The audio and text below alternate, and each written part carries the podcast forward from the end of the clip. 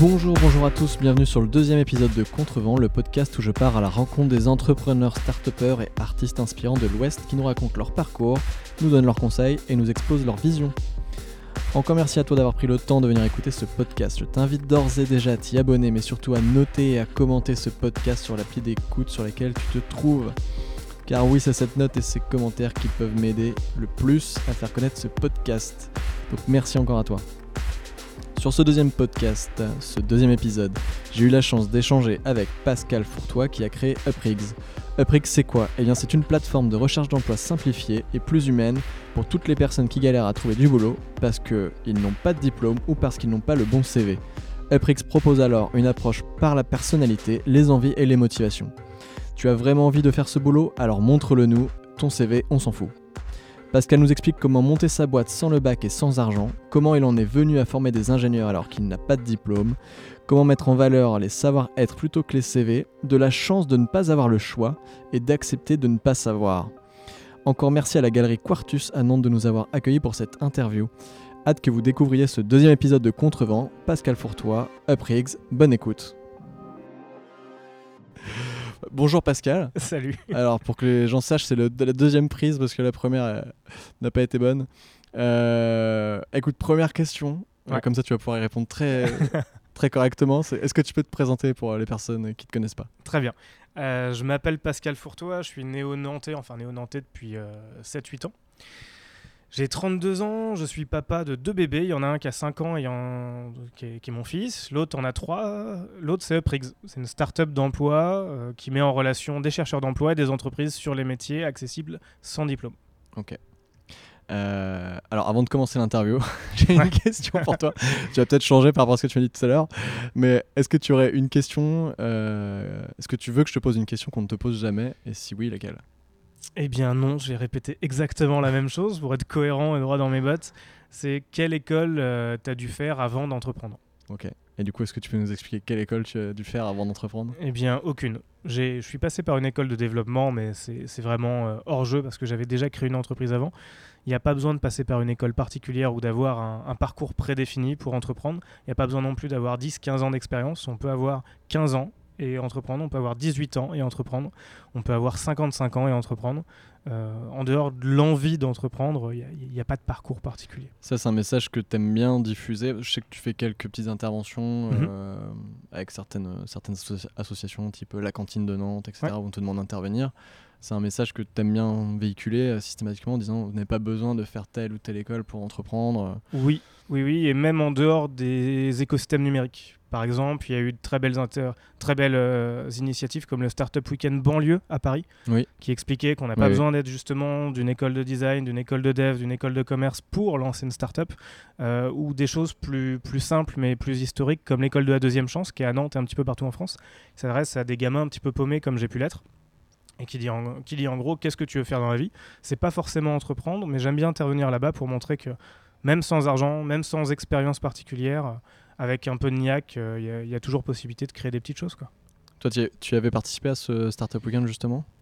Oui, en tant que mentor, j'avais été invité à la première édition du Startup Weekend Banlieue, qui, pour la petite blague, avait été décalé parce que ce petit groupe de personnes qui ont lancé ce truc-là qui n'existait pas avant, la finale s'est passée quand même au Stade de France. Okay. Ils ont réussi à obtenir le Stade de France pour la finale. C'est incroyable. Donc c'était plutôt marrant. Ouais, c'est sympa.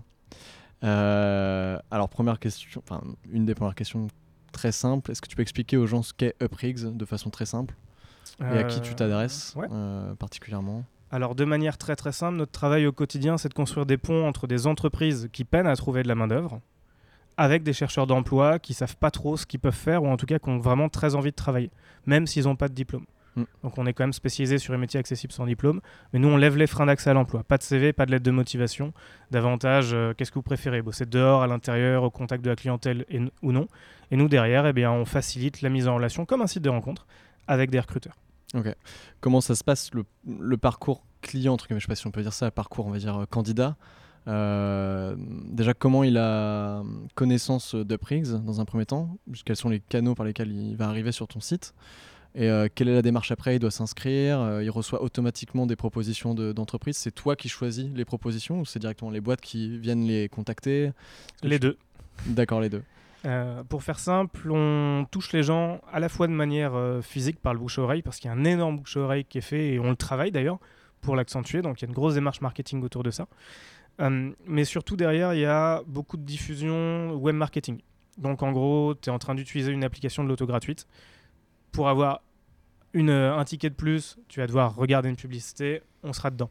D'un seul coup, tu es sur Facebook, tu es sur un groupe de vente entre Nantais, entre Lyonnais, ce que tu veux, on va apparaître. En fait, on va être présent essentiellement dans ta vie de tous les jours et tu vas être ciblé par rapport à ton persona.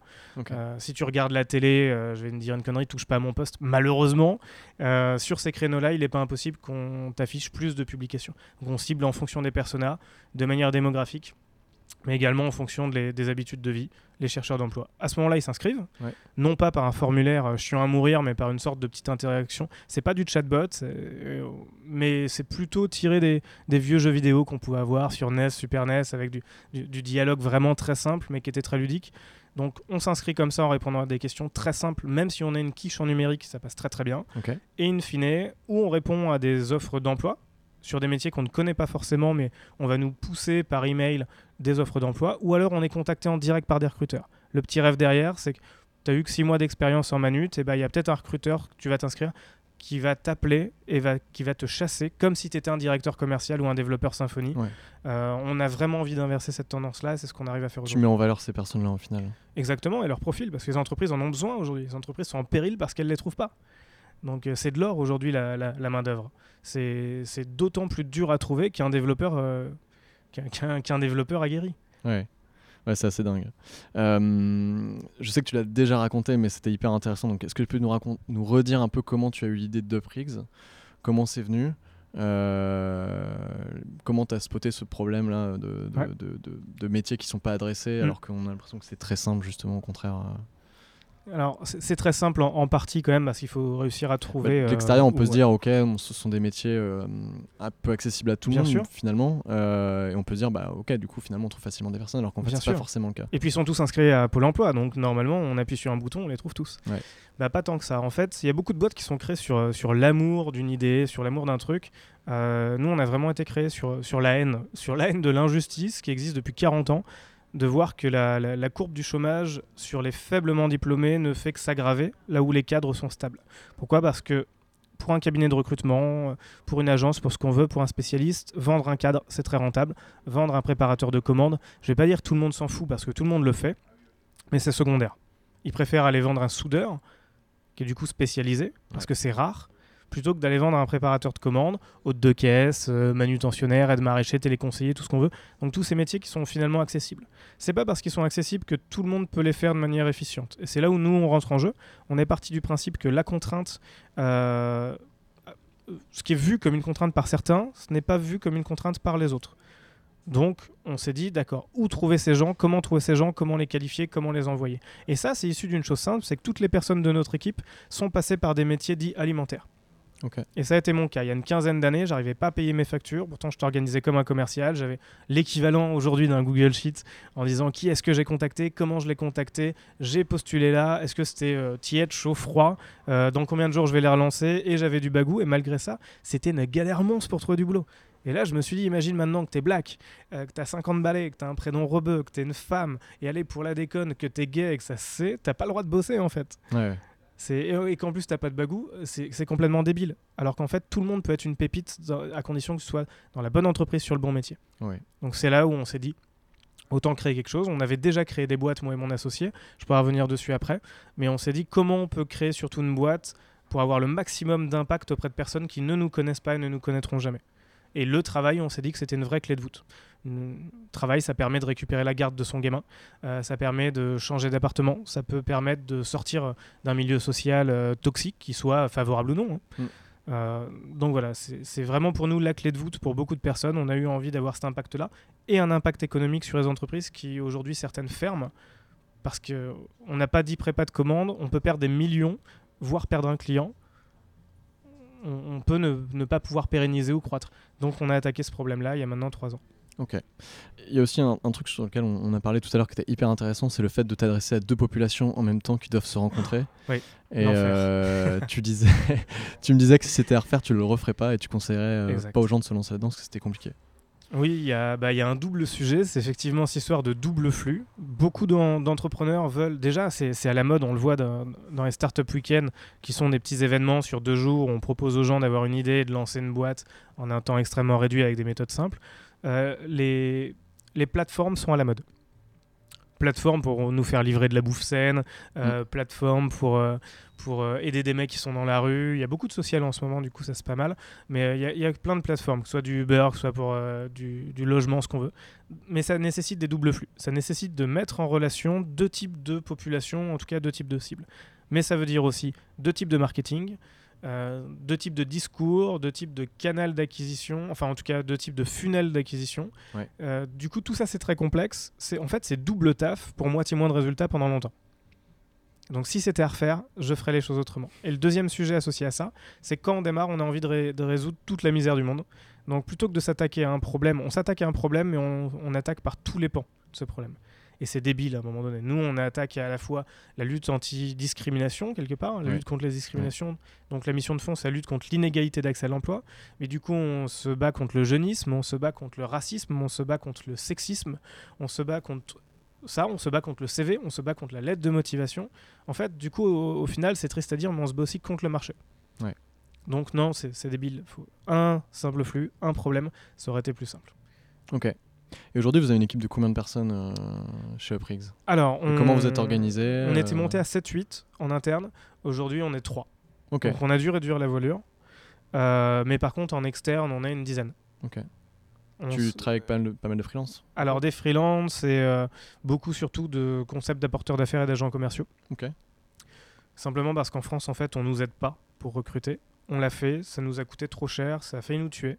Donc maintenant, on évolue, je vais pas dire à notre rythme, mais de manière beaucoup plus raisonnée et avec un système de déploiement qui est beaucoup plus anglo-saxon que ce qu'on nous pousse à faire en France, qui est de l'ordre en France. Et prenez des alternants, prenez des stagiaires, prenez des, ce qui est au final, ou prenez directement des CDI. Finalement, c'est très contraignant.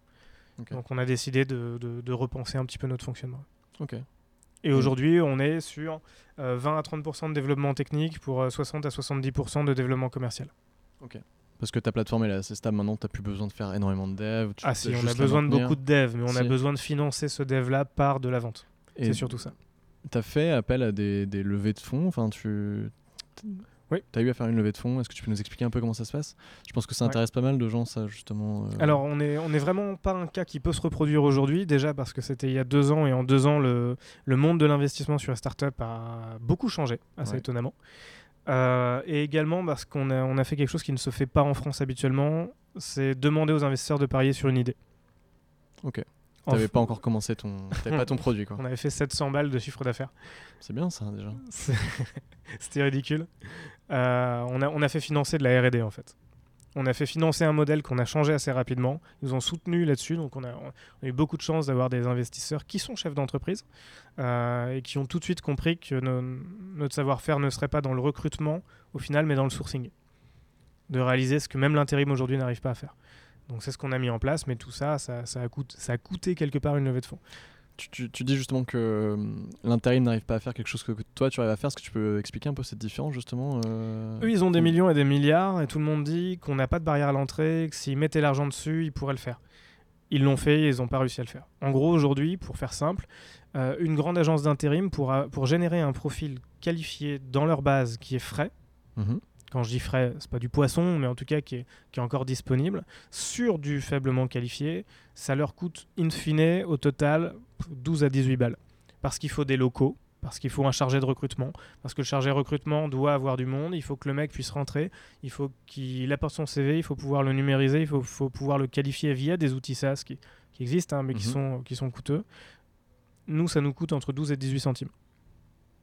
Ok. Et comment vous faites ça ? C'est simple, on ne fait que ça. Ok, vous êtes concentré là-dessus. Exactement. Parce que ça s'adresse à des cadres, à différents métiers, etc. Vous êtes plus ils sont généralistes. Pourquoi les entreprises font appel à l'intérim ? Parce qu'ils sont dans l'urgence, ils sont dans la merde. Ils se disent, j'ai besoin d'un mec demain. Alors déjà, ils l'ont rarement le lendemain, mais au bout de quelques jours. Et l'intérim fait très bien son job, mais de base, on les appelait parce qu'ils pouvaient faire l'ensemble du process à notre place. Sourcing, pré-qualif, entretien, contractualisation, mise à dispo. Ok. Nous, on s'est dit que si on faisait tout ça, on n'allait pas y arriver parce qu'on n'avait pas leurs moyens. Du coup, nous, on fait ce que la plupart des gens n'arrivent pas à faire de manière stable et régulière, du sourcing. Du coup, un petit peu de pré-qualif parce qu'on génère de la donnée que personne ne génère en Europe sur les gens. Par exemple, c'est bête, mais sur un CV, il n'y a pas écrit quel type de contrat tu veux.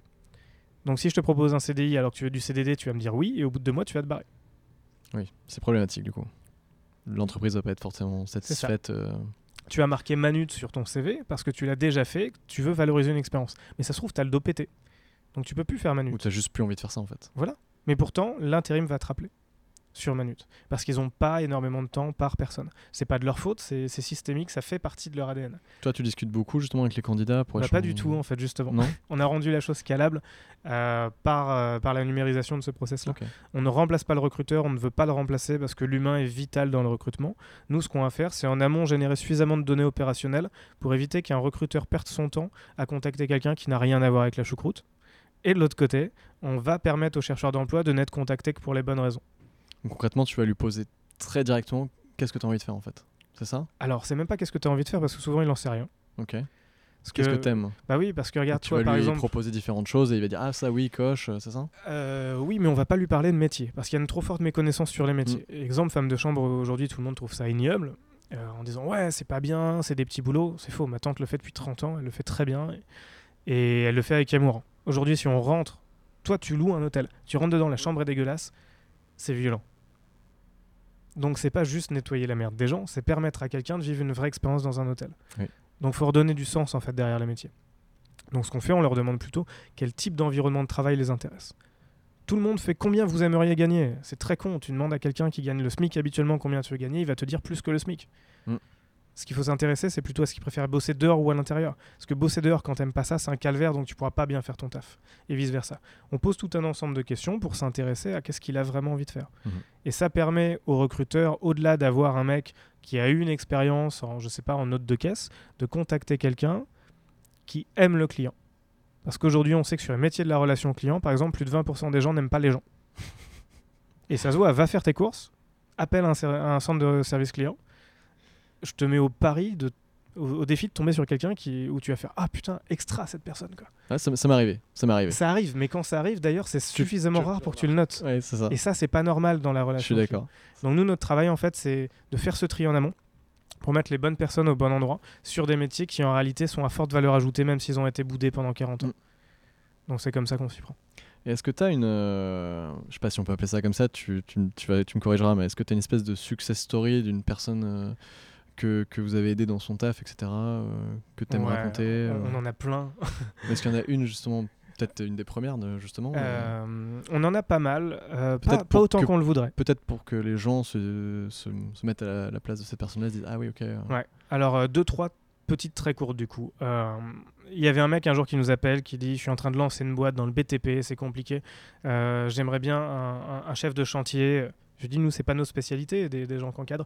Il dit, je m'en fiche, si la personne n'a pas d'expérience dans le bâtiment, j'ai juste quelqu'un qui est capable de se déplacer, donc qui accepte des déplacements dans son boulot. C'est très, très dur en France de trouver des gens qui font ça, surtout maintenant, surtout sur la nouvelle génération, et qui est capable de s'organiser, de créer du lien avec les équipes et tout. Je dis, bah écoute, je sais pas. Il me rappelle, on essaye, on n'y arrive pas, on insiste, on recommence. Et j'ai pas de nouvelles. 1 an plus tard, il insiste pour venir dans nos locaux. Il vient, il dit « Bon, bah voilà, je te présente Nadine. » Bonjour Nadine. Bah, Nadine, aujourd'hui, elle gère notre entrepôt logistique. Elle a été chef de chantier depuis pendant quasiment 1 an chez nous. Elle est en CDI. C'est la personne que j'ai réussi à trouver grâce à vous et je voulais te la présenter. Mon associé voulait pas de femme au début et moi non plus. Ils l'ont avoué, hein, ils ont dit « C'est pas dans l'ADN du bâtiment, en fait. » Bah, malgré tout, ils l'ont pris, elle, parce qu'avant même son premier entretien, elle s'est déplacée sur 2 de leurs chantiers pour aller rencontrer les mecs. Et ça, c'était magique. Donc, il a dit « Je voulais vraiment que tu puisses la rencontrer. » Elle était déterminée, quoi. C'est ça. Ou quelqu'un qui nous remercie sur les réseaux sociaux en disant « Vous avez aidé ma mère à trouver du taf. » Et c'est top parce que ça a changé vraiment un petit bout à famille. Quand tu lis ça le matin, tu te lèves, t'as la niaque, c'est un truc de cinglé, quoi. Ouais, ouais. Ou quelqu'un qui te dit bah, « La personne qu'on a recrutée, on devait la recruter sur CV. Elle a déjà postulé chez nous, elle a été refusée sur CV il y a plus de 6 mois. Elle est rentrée chez nous comme opératrice de saisie, maintenant elle est directrice d'un service. » Et pour la blague, ils ont joué le jeu jusqu'au bout pendant l'entretien, ils n'ont pas demandé le CV. 3-4 semaines plus tard, ils ont demandé le CV pour... par curiosité pour voir, ils ont dit sur le CV tu serais jamais passé. Donc comme quoi aujourd'hui on se met des barrières, c'est très latin, très, très traditionnel dans l'emploi, et bah, si on dépasse un petit peu les barrières on peut avoir des surprises. On peut aussi avoir des mauvaises surprises. Nous on fait pas de magie, on est comme un site de rencontre. on garantit pas ce qui va se passer le soir pendant ton date en fait. Par contre, ce qu'on garantit, c'est que s'il y a un date à faire, ce serait con qu'il n'existe pas et on va pousser pour ça. Ouais, c'est top. Un peu dans ce style de question, je voudrais que tu racontes ton meilleur souvenir sur la boîte Uprigs. Enfin, toi, ta meilleure expérience avec Uprigs, ton meilleur souvenir, je sais pas.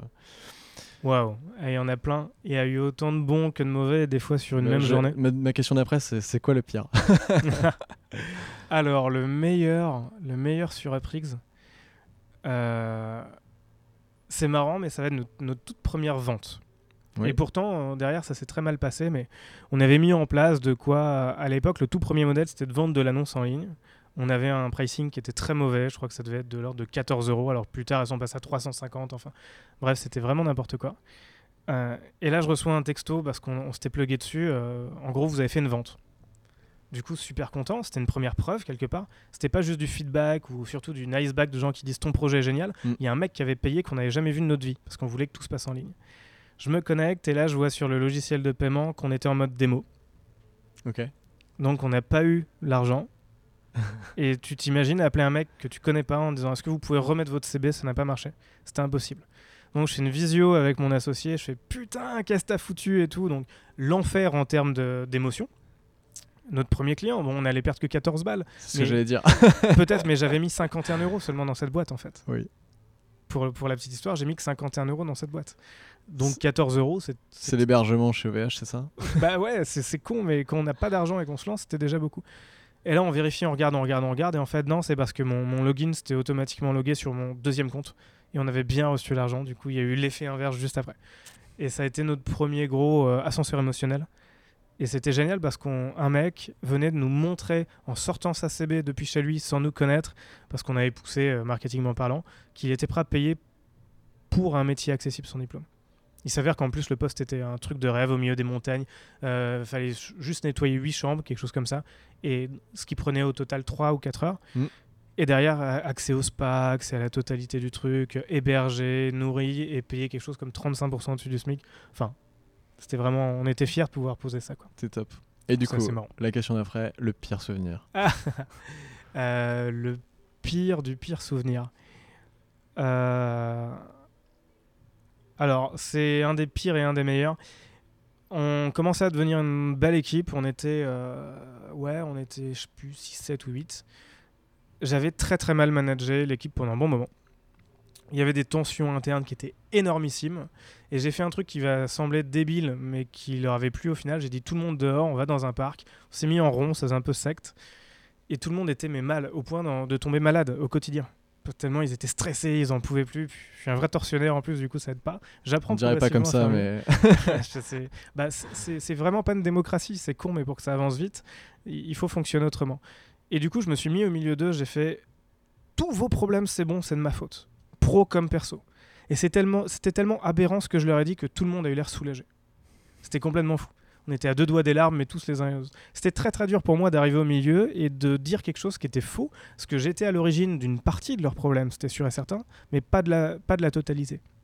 Mais pour pouvoir repartir à zéro, on partait en team building en plus quelques jours après, il fallait que je prenne sur moi la responsabilité de dire « j'ai merdé à tout niveau dans le management et du coup tous mes problèmes. Toi t'as perdu ta copine, c'est ma faute. » Toi, t'as perdu ci, c'est ma faute. Toi, on a perdu ce marché-là, c'est ma faute, etc. Et bizarrement, c'était tellement aberrant qu'ils y ont cru. Et ça a été un des pires moments. Ils ont peut-être écouté le podcast, attention. Hein. Mais c'est pas plus mal, parce qu'ils ont pris conscience après que c'était aberrant. Mais ça a été un des plus durs à faire. Parce qu'à un moment donné, ça faisait partie aussi de mon taf, aussi bien d'aller chercher un marché que d'aller nettoyer chiottes, qu'à un moment donné, prendre tout sur mes épaules, au moins quelques jours, le temps de remettre à plat en fait. Ouais. Et ça a été d'une difficulté, d'une violence que j'ai jamais connue. Même en tant que père où je dis des trucs perso, j'ai jamais connu un moment d'une violence et d'une brutalité pareille dans ma vie. Pourtant on a perdu des trucs dans une levée, on a perdu de l'argent sur ci, on s'engueule avec des gens comme toute boîte, mais j'ai jamais connu un truc pareil. Devoir se mettre au milieu des gens et dire tous vos problèmes c'est de ma faute et que les gens sont soulagés tellement ils sont persuadés que c'est vrai, on se dit qu'on va se faire décapiter en fait. Il s'est passé quoi après? J'ai encore ma tête sur les épaules. Il y a une partie de l'équipe qui est partie, il y a une partie de l'équipe qui est restée, mais en tout cas c'était à mon avis une des choses les plus saines à faire. Pour crever l'abcès, il fallait dire un truc aberrant en fait, pour repartir sur des bases saines. mais c'était hyper violent. J'ai pas dormi pendant 2-3 nuits après, tellement ça a été dur à faire. C'est un souvenir dur, mais au final, c'était nécessaire. Ouais, c'est ça. Brutal, surtout.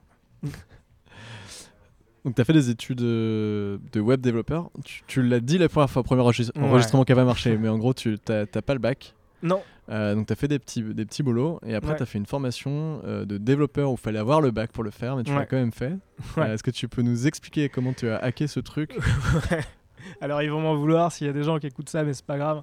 Mes formateurs de l'époque sont au courant. Je pense pas qu'ils regrettent, oui, voilà, c'est ce que j'allais dire. Et puis, s'ils regrettent, tant pis pour eux, parce que je leur fais quand même de la pub. En gros, j'ai toujours fait des petits boulots presque dans ma vie. J'étais un vrai cancre à l'école. J'ai été viré d'un nombre d'établissements. L'autre jour, j'étais à l'école de la deuxième chance. J'étais parrain sur un truc et les mecs me regardent en mode « C'est quoi ce mec qui vient pas du même milieu que nous ?» C'est vrai pour partie, mais je leur ai dit je suis convaincu d'avoir été viré de plus d'établissements scolaires que vous tous réunis ici. » Ça les a fait rire, mais ça a permis de créer du lien. Ouais. Et à mon avis, c'est pas loin d'être vrai. Premièrement, parce que je déménageais très régulièrement. Mon père est militaire, j'ai toujours beaucoup déménagé. Mais ça m'a pas aidé à avoir une position stable au sein d'un établissement scolaire. Vers les 25 ans, 24-25 ans, je venais de taper 2 ans dans la rue en tant que recruteur de donateurs. Donc j'allais voir les gens dans la rue pour les grandes associations.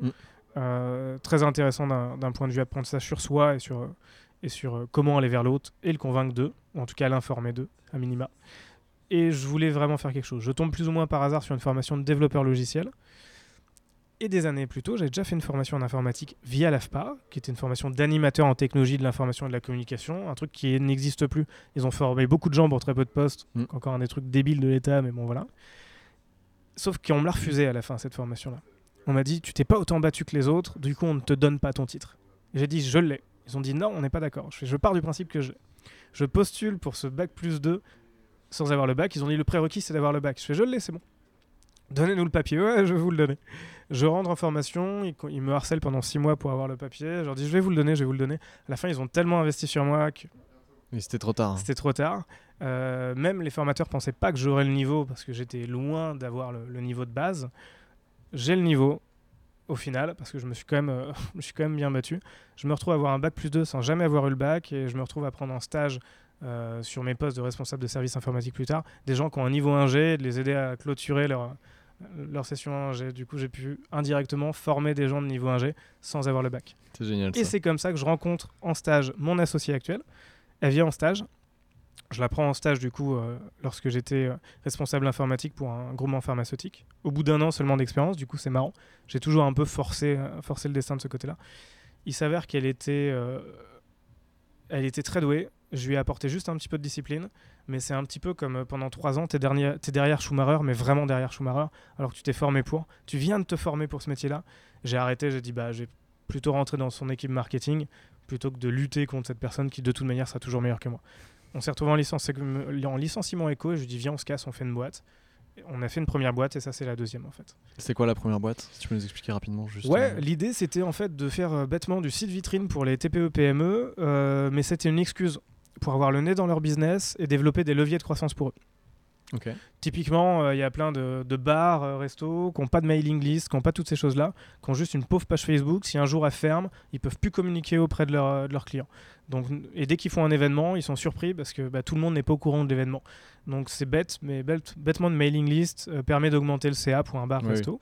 On a fait aussi le site d'un hypnothérapeute qui ne comprenait pas pourquoi... Enfin, c'est un métier qui a besoin de beaucoup de réassurance avant de pouvoir prendre un rendez-vous. Donc en fait, on a développé des systèmes de foire aux questions de fac dynamique qui permettaient en fait de mettre en priorité et en valeur automatiquement les questions qui étaient les plus consultées, etc. etc. Donc en gros, c'est trouver des petits hacks de croissance. C'est faire du SEO quoi, un peu. Alors il y avait une partie SEO, parfois il y avait du SIA, parfois il y avait de la génération de back-office. On a bossé pour une esthéticienne qui par exemple avait tellement de clients, on lui permettait de générer un back-office. Tu sais que ton client va arriver, tu as noté les petites anecdotes sur sa vie. Quand elle arrive, clac, tu peux faire ton C'est des petits délires qui changent vraiment le CA et la vie d'une boîte. Et c'est ça qui nous intéressait. Et du coup, vous n'avez pas continué ce truc-là parce que ça avait l'air de marcher. Enfin, comme alors, ça aurait pu marcher. Il y avait une belle idée derrière. Mais ça ne vous passionnait pas plus que ça. Ça nous passionnait, mais qu'en partie, on s'est dit, on veut avoir de l'impact. Est-ce qu'on ne pourrait pas avoir encore plus d'impact? Et aujourd'hui, au bout de 3 ans, c'est plus d'1 millier d'entreprises qui a utilisé Uprigs. Et c'est quasiment 100 000 chercheurs d'emploi.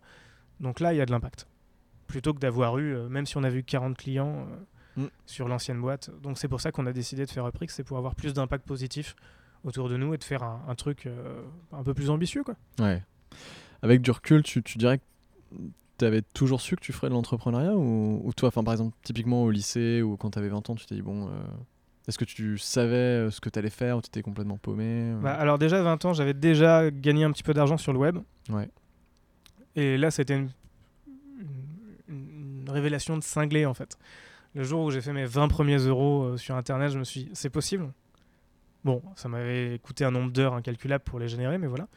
D'ailleurs, pour la blague, j'ai même pas pu les toucher, j'avais pas 18 ans, donc j'étais obligé d'attendre avant de pouvoir les récupérer. Et à ce moment-là, j'étais même pas développeur. Du coup, plus tard, quand je suis devenu développeur, je me suis dit, attends, si t'as réussi à faire ça sans être développeur, maintenant que tu peux créer tes propres outils, il y a moyen de t'éclater. Je pense que moi, j'ai jamais su que j'allais devenir entrepreneur, mais il y avait toujours un truc qui me démangeait, j'arrivais pas à mettre le nez dessus. Par contre, de l'extérieur, je pense que beaucoup de gens s'en doutaient. J'ai des vidéos de moi, gamin, en train de donner des ordres à des gamins plus grands pour qu'on construise des châteaux de sable sur les plages africaines. Enfin, c'était assez magique. Enfin, des ordres, façon de parler. Ouais. Mais toujours à volonté de construire et d'expérimenter. Par contre, j'avais pas encore la force d'aller au bout des choses. Okay. Donc ça, c'était une chose. Et puis, même quand je me faisais virer d'école, il y avait je me rappelle encore les directeurs et directrices qui disaient « Mais où fais de la vente ou entreprends ?» Et je leur disais « Entreprendre, mais j'ai même pas de diplôme. » C'est aussi pour ça qu'aujourd'hui, je suis un peu aussi réac. Ah, donc même toi-même, tu n'y étais pas... j'y croyais pas du tout. Tu n'étais pas convaincu que sans diplôme, tu pouvais faire entrepreneur, quoi. Et puis, aucune confiance en moi là-dessus. Je veux dire, à un moment donné, c'est compliqué. Il y a de l'administratif, gérer des gens, alors que je suis une quiche en management. Dès que c'est multimétier, c'était compliqué. Je suis un petit peu radical dans ma façon de penser. Je suis pas toujours le mec le plus agréable du monde. Alors pour moi, les entrepreneurs, c'était des mecs qui avaient des épaules énormes, qui avaient 40, 50 balais, ou alors qui démarraient avec beaucoup de thunes. Ouais. Donc non, moi j'y croyais pas du tout. C'était une de mes questions, c'est d'ailleurs comment tu... Alors tu nous expliquais un petit peu les débuts, mais concrètement quand vous vous êtes lancé avec ta collaboratrice... Ouais. Avec Anaïs, ouais. Ah ouais, avec Anaïs, ton associé. C'était quoi vos fonds ? Vous aviez zéro, vous aviez le chômage. Tu me disais que vous avez eu un licenciement économique, est-ce que c'était ça ? On avait déjà tout claqué, le licenciement économique, mais tout. Ce qui veut dire qu'on n'avait même pas de quoi créer nos statuts... À l'époque, on a utilisé une startup qui s'appelle Legal Start pour générer nos statuts pour 400 balles. 450 balles, un truc comme ça. C'est un peu comme Captain Contrat. Ouais, voilà. L'idée est là. En plus, les statuts étaient dégueux. Enfin, à l'époque, ils ont sûrement bien progressé là-dessus. Mais notre avocate, plus tard, nous a dit non, ça, c'est pas possible. Mais on s'en foutait parce qu'on savait même pas s'il allait y avoir vraiment un marché derrière. J'ai mis 51 euros, elle a mis 49 euros. Ok. C'est tout. Les banques nous disaient « Ah non, pour ouvrir un compte, on vous conseille de mettre au moins 1000 balles ou 10 000 balles, sinon vous ne serez pas sérieux face à des potentiels financiers. » On a expliqué que si jamais ça prenait et qu'il y avait vraiment un marché derrière et vraiment du cash, les mecs sont censés s'en foutre en fait. Oui. Qu'on ait mis 100 balles, qu'on ait mis 1000 balles, qu'on ait mis 10 000 balles, qu'est-ce qu'on en a à faire ? On a appris plus tard que finalement il y a de l'impact.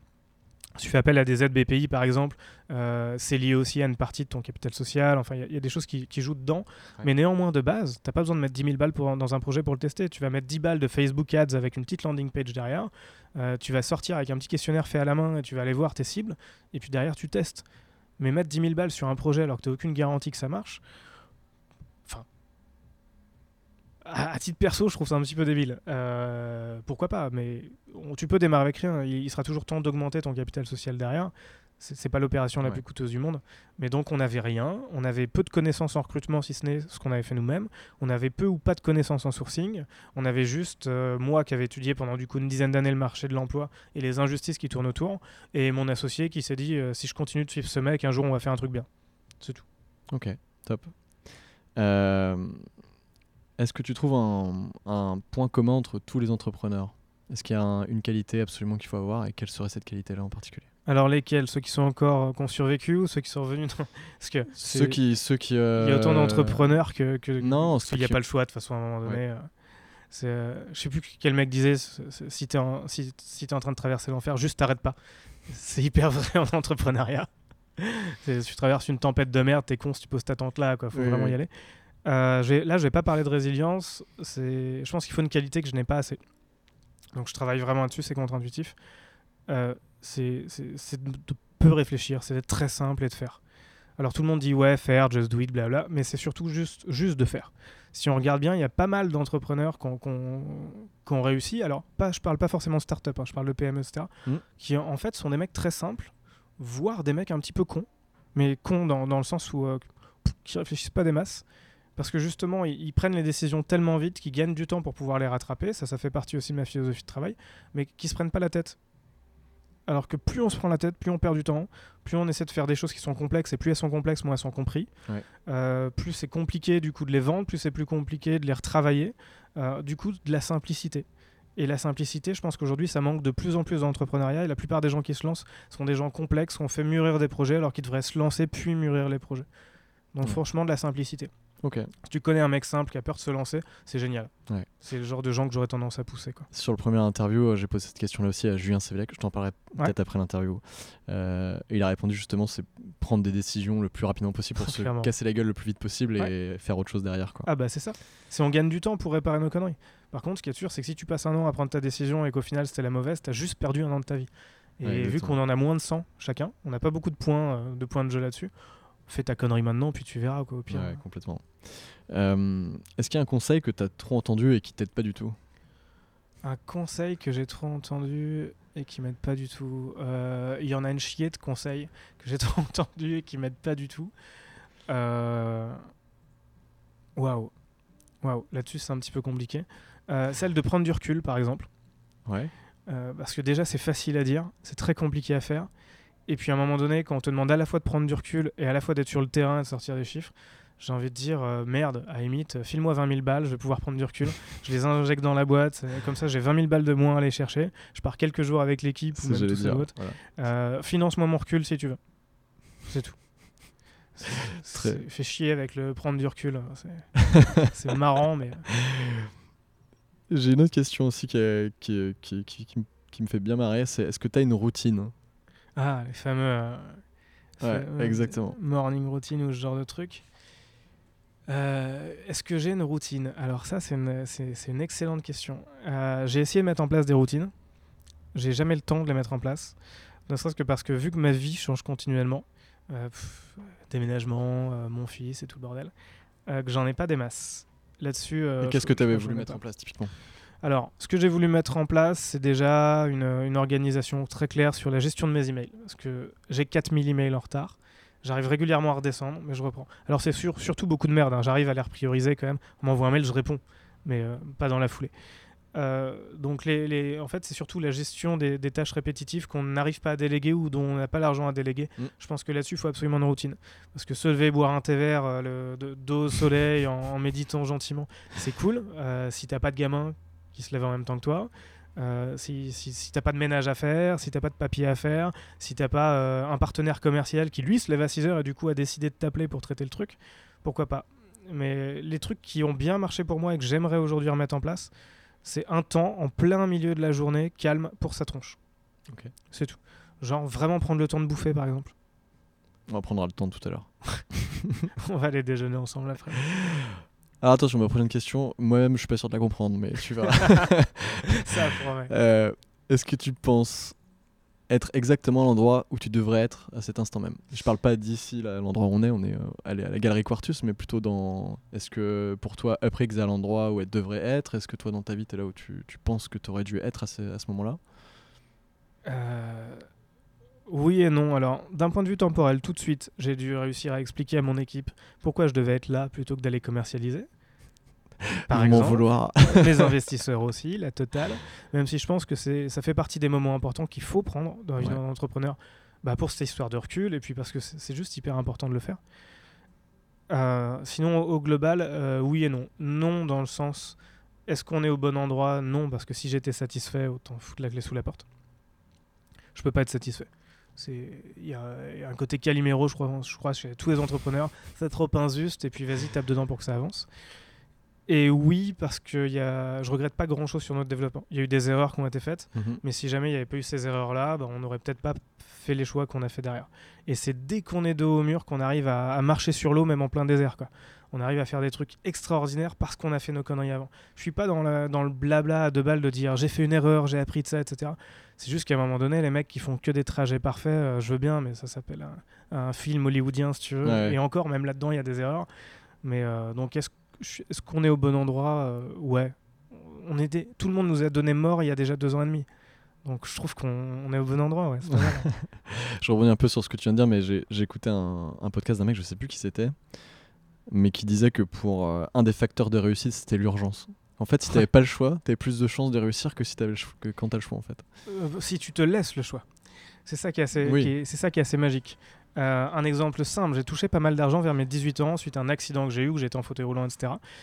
J'ai tout claqué, tout le monde m'en a voulu plutôt que de l'investir. Sauf que si je l'avais pas claqué, j'aurais pas été chercher du boulot.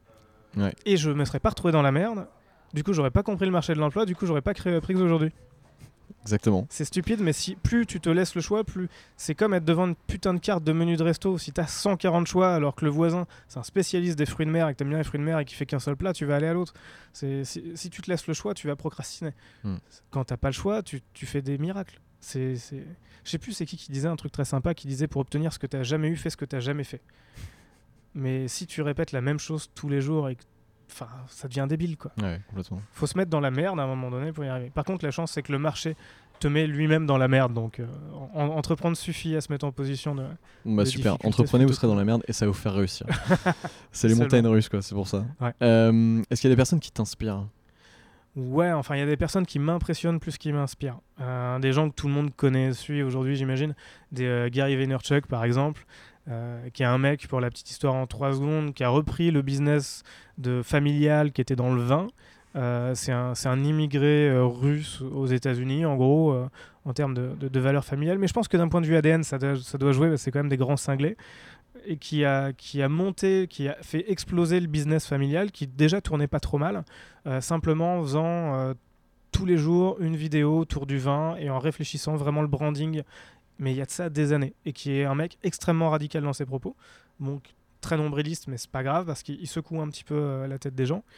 Je suis fan aussi de pas mal de mecs que personne ne connaît, du coup je vais éviter de citer leur nom parce que ça servira à rien, et puis même en les recherchant, c'est des mecs qui aiment pas trop qu'on parle d'eux, mais on oublie tous les petits mecs qui font des très belles PME dont personne ne parle. Aujourd'hui tout le monde veut faire des belles startups, faire une startup aujourd'hui pour moi c'est une vraie connerie, alors qu'il y a des beaux modèles de PME. Et aujourd'hui, c'est très très dur de faire un beau modèle de PM. Je préfère un mec qui va ouvrir une boulangerie et qui va vouloir disrupter, parce que tout le monde aime bien ce mot-là, le concept de boulangerie avec un système d'abonnement ou ce qu'on veut, avec moins de produits, plutôt qu'un mec qui dit « Ok, je vais faire un nouveau réseau social. ». Oui. Il y a des très belles choses à faire sur les PME. Nos territoires ont besoin des PME. Notre pays, pour le PIB, a besoin de belles PME et de belles TPE. Ça sert à rien d'avoir des pseudo-rêves de grandeur, tout ça, parce qu'on a écouté 10 super podcasts. Donc les mecs qui m'impressionnent, c'est davantage les mecs de l'ombre que les mecs qui ont monstrueusement réussi, quoi. Ok. Tu dirais quoi à ton toi de 20 ans ? Je dirais, t'es pas dans la merde. Qu'est-ce que je lui dirais ? Patience. Je suis un impatient de nature, je dirais juste patience. Je dirais même pas croire en toi ou toutes ces conneries, parce que c'est des choses qui viennent en grandissant.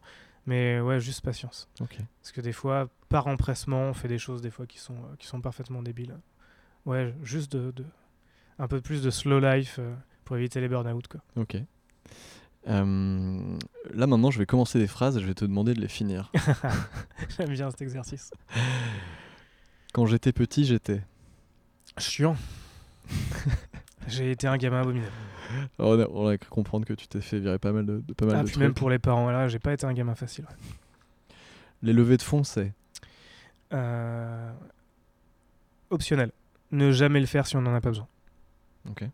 Qu'est-ce qui ferait pour toi qu'on en a besoin ? Pourquoi on en aurait besoin et pourquoi on en aurait pas besoin ? Typiquement, on peut penser, en tout cas moi c'est un petit peu ce que je pense. Je peux changer d'avis très vite, mais que si tu fais un business qui est rentable, est-ce que tu as vraiment besoin de lever des fonds finalement ? Alors, ça dépend de ton ambition.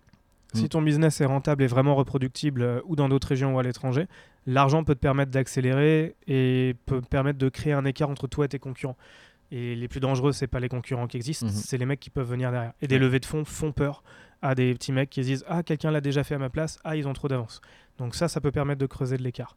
Après, il y a des très belles boîtes comme, je pense à une petite boîte nantaise qui n'est plus petite, enfin nantaise et parisienne, qui s'appelle Luca, qui est une boîte RH, qui pendant des années n'ont fait que du prêt. Ils ont eu l'intelligence de faire du prêt quand ils allaient bien, et pas comme tout le monde faire un prêt parce qu'ils sont dans la merde. Et du coup, ils ont pu s'autofinancer en partie, parce qu'il y a quand même de l'investissement bancaire, pendant très longtemps avant d'ouvrir leur capital. Il n'y a pas plus belle boîte qu'une boîte qui est bootstrappée à mes yeux, parce que c'est à la force du poignet. Je dis pas qu'avec des levées, c'est pas faisable.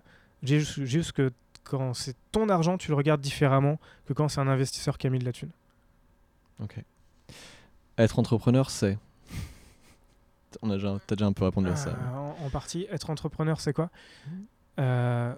C'est accepter de faire un ensemble de métiers que tu ne connais pas. Tu découvres un métier la journée, tu sais que tu en as besoin. La nuit, tu vas découvrir le métier, le lendemain, tu vas faire ta tâche. Si tes collaborateurs te disent « je sais pas le faire », toi non plus, le lendemain, tu dois savoir le faire.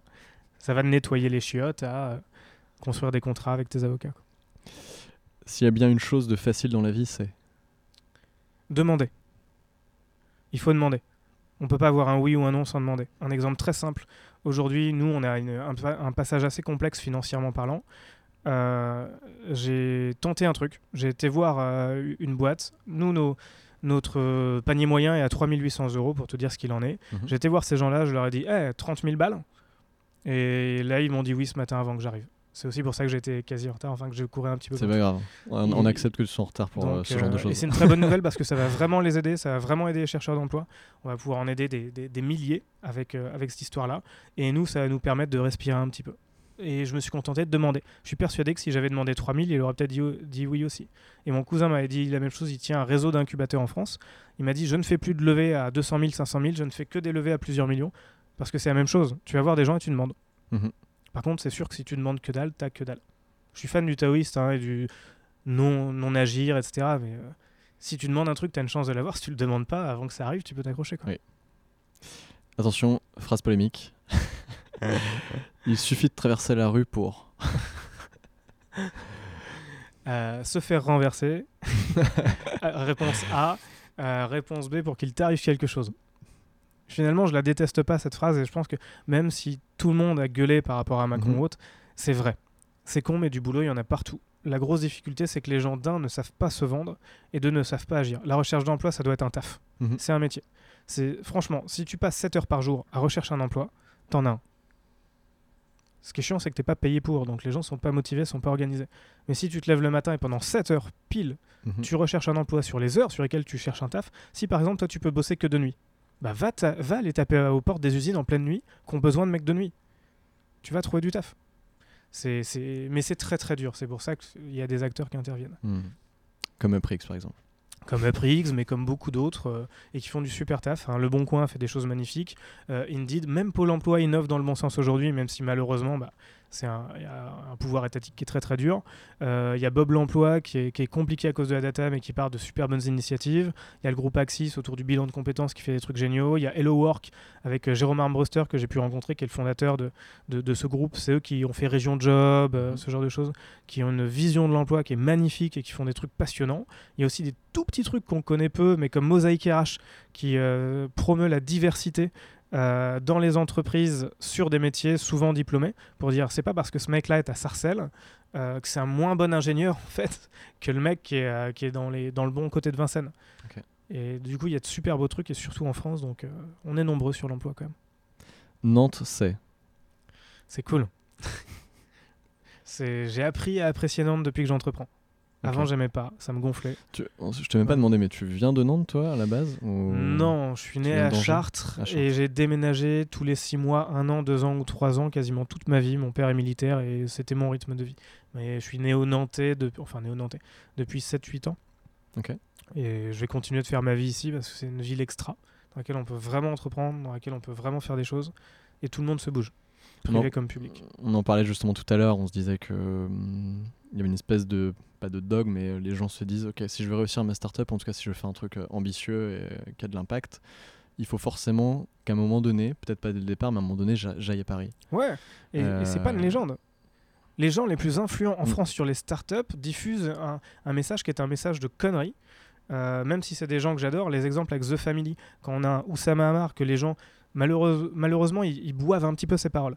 Et quand le mec vient à Miami Amateur, donc une initiative locale très cool, et qui dit « si tu veux faire une grande boîte, t'es obligé d'aller à Paris », je suis pas d'accord. Alors, c'est pas grave, parce que je ne suis personne par rapport à Oussama Amar d'un point de vue influence, mais je m'en fous. Oui, à Paris, il y a les décideurs, oui, à Paris, il y a les fonds. Mais à un moment donné, aujourd'hui, quand tu deviens une très grande boîte, de toute manière, les fonds, t'es obligé d'aller chercher à Londres, tu es obligé d'aller chercher à Berlin, tu es obligé d'aller chercher ailleurs. Donc qu'est-ce qu'on s'encarre que tu sois à Paris ?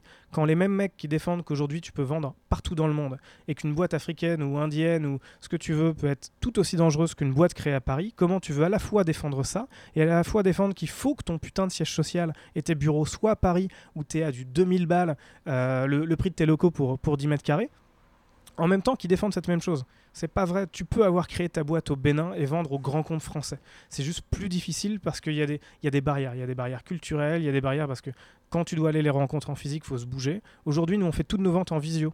Mm-hmm. Les fameux 30K dont je te parlais, ça s'est fait au téléphone. Okay. Notre siège social, il n'est pas à Paris. Ouais. Et en plus, à Paris, t'es qu'un putain de numéro au milieu d'un écosystème qui est de plus en plus élitiste. Donc c'est cool parce que ça fait du tri dans l'écosystème. Mais à Nantes, si on n'avait pas été à Nantes, on aurait été mort au bout de 2-3 mois, peut-être 6. Aujourd'hui, si on existe encore depuis 3 ans, c'est parce que les mecs sont malins, c'est parce que tout le monde s'entraide dans le coin et qu'il y a une vraie volonté. Alors, Adrien Poggetti de la cantine numérique dirait il y a un jeu à la nantaise. Mais c'est pas faux, on n'est pas des bisounours, mais on sait s'entraider. Et si ça n'avait pas été le cas, aujourd'hui, on n'existerait plus et on ne serait pas en train d'aider 100 000 chercheurs d'emploi, pas à Nantes, mais partout en France. Mmh. Donc toi, il faut aller en région. Nantes t'es bienveillant pour les startups. En partie. Mmh. C'est, que ce soit à Paris ou à Nantes, c'est compliqué, c'est de l'entrepreneuriat. Il y a des coups durs, il y a des trucs qui sont cool. Mais par contre, c'est beaucoup plus simple de rencontrer les bons acteurs au bon moment pour pouvoir avancer. Et au passage, ça n'empêche pas de prendre un putain de billet de train. Paris, c'est à 2 heures. Oui, c'est clair. Donc, et puis, une visio... Ça se fait partout. Mmh. On dit qu'il faut absolument le créer là. Il faut se rappeler que Skype, ça a été créé en Estonie. Ouais. Et personne, si tu demandes aux Américains, tu demandes à tout le monde, tu leur demandes où est l'Estonie, personne ne le sait. Donc à un moment donné, dire que si on veut faire une grande boîte, on est obligé d'aller à Paris, fuck, c'est juste des conneries, quoi. Enfin, je suis pas d'accord avec ça. Bon, on parle de Nantes, mais c'est valable aussi pour Rennes, Brest. Ou... Bien sûr. D'autres peuvent, voilà, toutes autres villes d'ailleurs, même d'autres régions. Écoute, j'ai bientôt fini cette interview. Ouais. Il me reste juste 2 questions à te poser. Promis, je vais essayer de faire court. non, mais y a pas de, on n'a pas de timing, donc tu peux complètement t'étendre, il n'y a aucun problème. Ma première de mes 2 dernières questions, c'est qui me recommandes-tu d'inviter sur ce podcast ? Alors, très clairement, on en a parlé en fait, en off, du coup je vais la reciter à mes yeux déjà parce qu'il n'y a pas assez de femmes qui sont représentés médiatiquement, j'entends, que ce soit à petit niveau ou à grand niveau, dans le milieu de l'entrepreneuriat, alors qu'il y a plus de femmes que d'hommes sur Terre, donc il va falloir m'expliquer comment et pourquoi c'est pas le cas. Enfin, c'est qu'il y a un problème, il y a une couille dans le pâté à un moment donné, ça c'est pas possible. Donc Julie Spolmeyer. Ok. Julie Jane sur Facebook, si certains veulent aller voir, navré pour tes demandes d'avance, qui a créé la box à planter qui permet de jardiner sans se prendre le chou, même si tu connais que dalle, même si t'as pas de balcon, même si c'est mieux d'en avoir un. En gros, une fois par saison, si je dis pas de conneries, tu reçois des graines qui sont sélectionnées pour l'aspect pérenne, pour l'aspect écologique et tout ce que tu veux, pour pouvoir faire tes propres petites plantations. C'est expliqué avec un livret, c'est bien pensé. C'est une box. J'étais pas fan des modèles de box, mais elle a créé ça, je crois que ça existe depuis 4 ans. Je crois qu'ils ont fêté leurs 4 ans d'ailleurs là. Au niveau du nouveau miroir d'eau près du château Anne de Bretagne, du coup à Nantes. C'est quelqu'un de génial, c'est quelqu'un qui a testé très vite le salariat, qui ça ne l'a pas plu. C'est quelqu'un qui construit sa boîte sur des valeurs de bienveillance, d'écoute. Quand elles font une boulette, elles l'assument toutes ensemble. Je dis toutes parce qu'elles sont... D'ailleurs, c'est une boîte essentiellement féminine, même si des mecs y sont passés. Elles sont smart, elles se prennent pas la tête, elles ont une belle ambition, mais elles prennent le contre-pied de beaucoup de choses qui se font aujourd'hui. Et je pense que si quelqu'un veut se lancer, ça peut être un super exemple, à la fois pour les femmes, à la fois pour les hommes, et pour toutes les personnes, pour qu'on arrête de regarder juste l'effet start-up. En fait. Tu m'aideras à la faire venir sur le podcast ? Je pense qu'elle viendra d'elle-même. Vu ta manière d'aborder les gens, je suis pas inquiet pour ça. Elle est vraiment top. Et donc, ma dernière question, c'est... Qui tu n'inviterais vraiment pas ? Qui tu n'inviterais pas du tout ? Allez, délation. Si je te dis Pascal, il est à Contrevent, t'en penses quoi ? Je rappelle, Contrevent, c'est le nom du podcast. Pascal, il est à Contrevent, mais je crois que t'aurais complètement raison. Je crois que tu aurais complètement raison parce que si on regarde à la fois toute la vie de la boîte, comment on l'a construite, on a fait l'inverse de tout ce qui devait être fait. Un dernier exemple tout bête, mais à 15 jours de la fin de notre levée de fonds, on a dit non à la région. On leur a dit fuck, on préfère ne pas faire de levée de fonds que de passer avec vous, on préfère mourir que d'y aller, alors que tout le monde finalement aurait vendu un petit bout de son âme. Nos investisseurs avaient trouvé ça tellement dingue qu'ils ont dit « vous inquiétez pas ». Nous, on était très inquiets. Et ils ont mis le double pour assurer la levée. Okay. Donc pour assurer le reste qu'on a accepté de perdre. Ça va un peu à l'inverse de ce qui se dit aujourd'hui. On dit il faut lever pour tant de temps, etc. On nous a dit vous devriez être mort, on y va quand même. On n'a que des profils atypiques dans la boîte. Quand on nous a dit embaucher un senior B2B sales, on l'a fait, ça n'a pas marché. Moi j'ai pris un mec de 45 ans qui n'a jamais rien vendu de sa vie et il cartonne. On est quand même, je pense, à contrevent. On va continuer de l'être et j'espère voir dans ton podcast d'autres personnes qui peuvent l'être. À défaut d'être à contresens, d'être à contrevent, ça peut être classe. Bah écoute, merci beaucoup en tout cas d'avoir accepté l'invitation. Et puis à très bientôt. Et je te préviendrai quand Julie viendra sur le podcast du coup. Elle va carrément, avec plaisir, hâte d'écouter ça. Salut. Bye bye. Merci à toi d'avoir écouté jusqu'au bout ce deuxième épisode de Contrevent. Si tu es arrivé jusqu'ici, c'est que l'épisode t'a sans doute plu. Je t'invite alors à t'abonner au podcast sur ton application préférée d'écoute pour ne rien louper et à laisser une note et un commentaire comme je te l'ai déjà dit. Je compte sur toi, c'est très important. Pour retrouver toutes les infos sur le podcast, tu peux me retrouver en tapant Contrevent Podcast dans les barres de recherche de tous les réseaux sociaux. Je suis surtout présent sur Instagram, mais n'hésite pas non plus à me suivre sur Facebook ou LinkedIn. Merci encore Pascal pour ton temps et tes conseils. Merci également à Vincent Brosseau qui gère l'espace de la galerie Quartus à Nantes. Je vous invite à aller le rencontrer pour découvrir ce lieu super où vous pourrez bosser ou organiser des événements.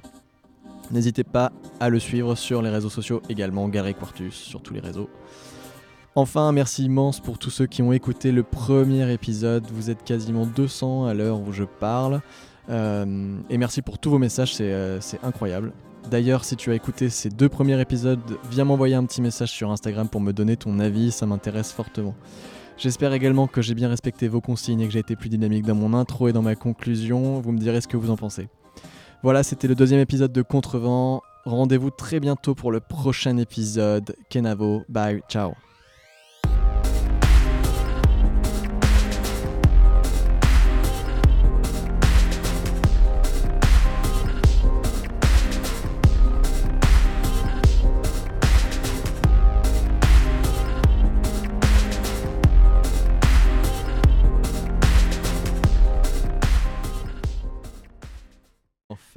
On sait quoi se dire. L'enfer. Tu vois, ça c'était ma peur et c'est exactement ce qui vient de se passer. C'est le classique. L'enfer. Attends, je vais regarder à combien de temps on est. Oh là là. Je suis désolé. Non, la musique ça va parce qu'en fait les micros ils... ça prend vraiment que tout proche. Bon bah tout recommencer, super. Bah, ça va me permettre d'être plus direct sur mes réponses. Ah là là là là. Je suis désolé, je te fais perdre du temps. Non, c'est bon. Dès le deuxième interview quoi. L'enfer. Mieux vaut le faire maintenant plutôt qu'à chaque fois sur une dizaine d'interviews. Ouais, non mais c'est clair. Oh, ok, on va recommencer. Bonjour Pascal. Salut.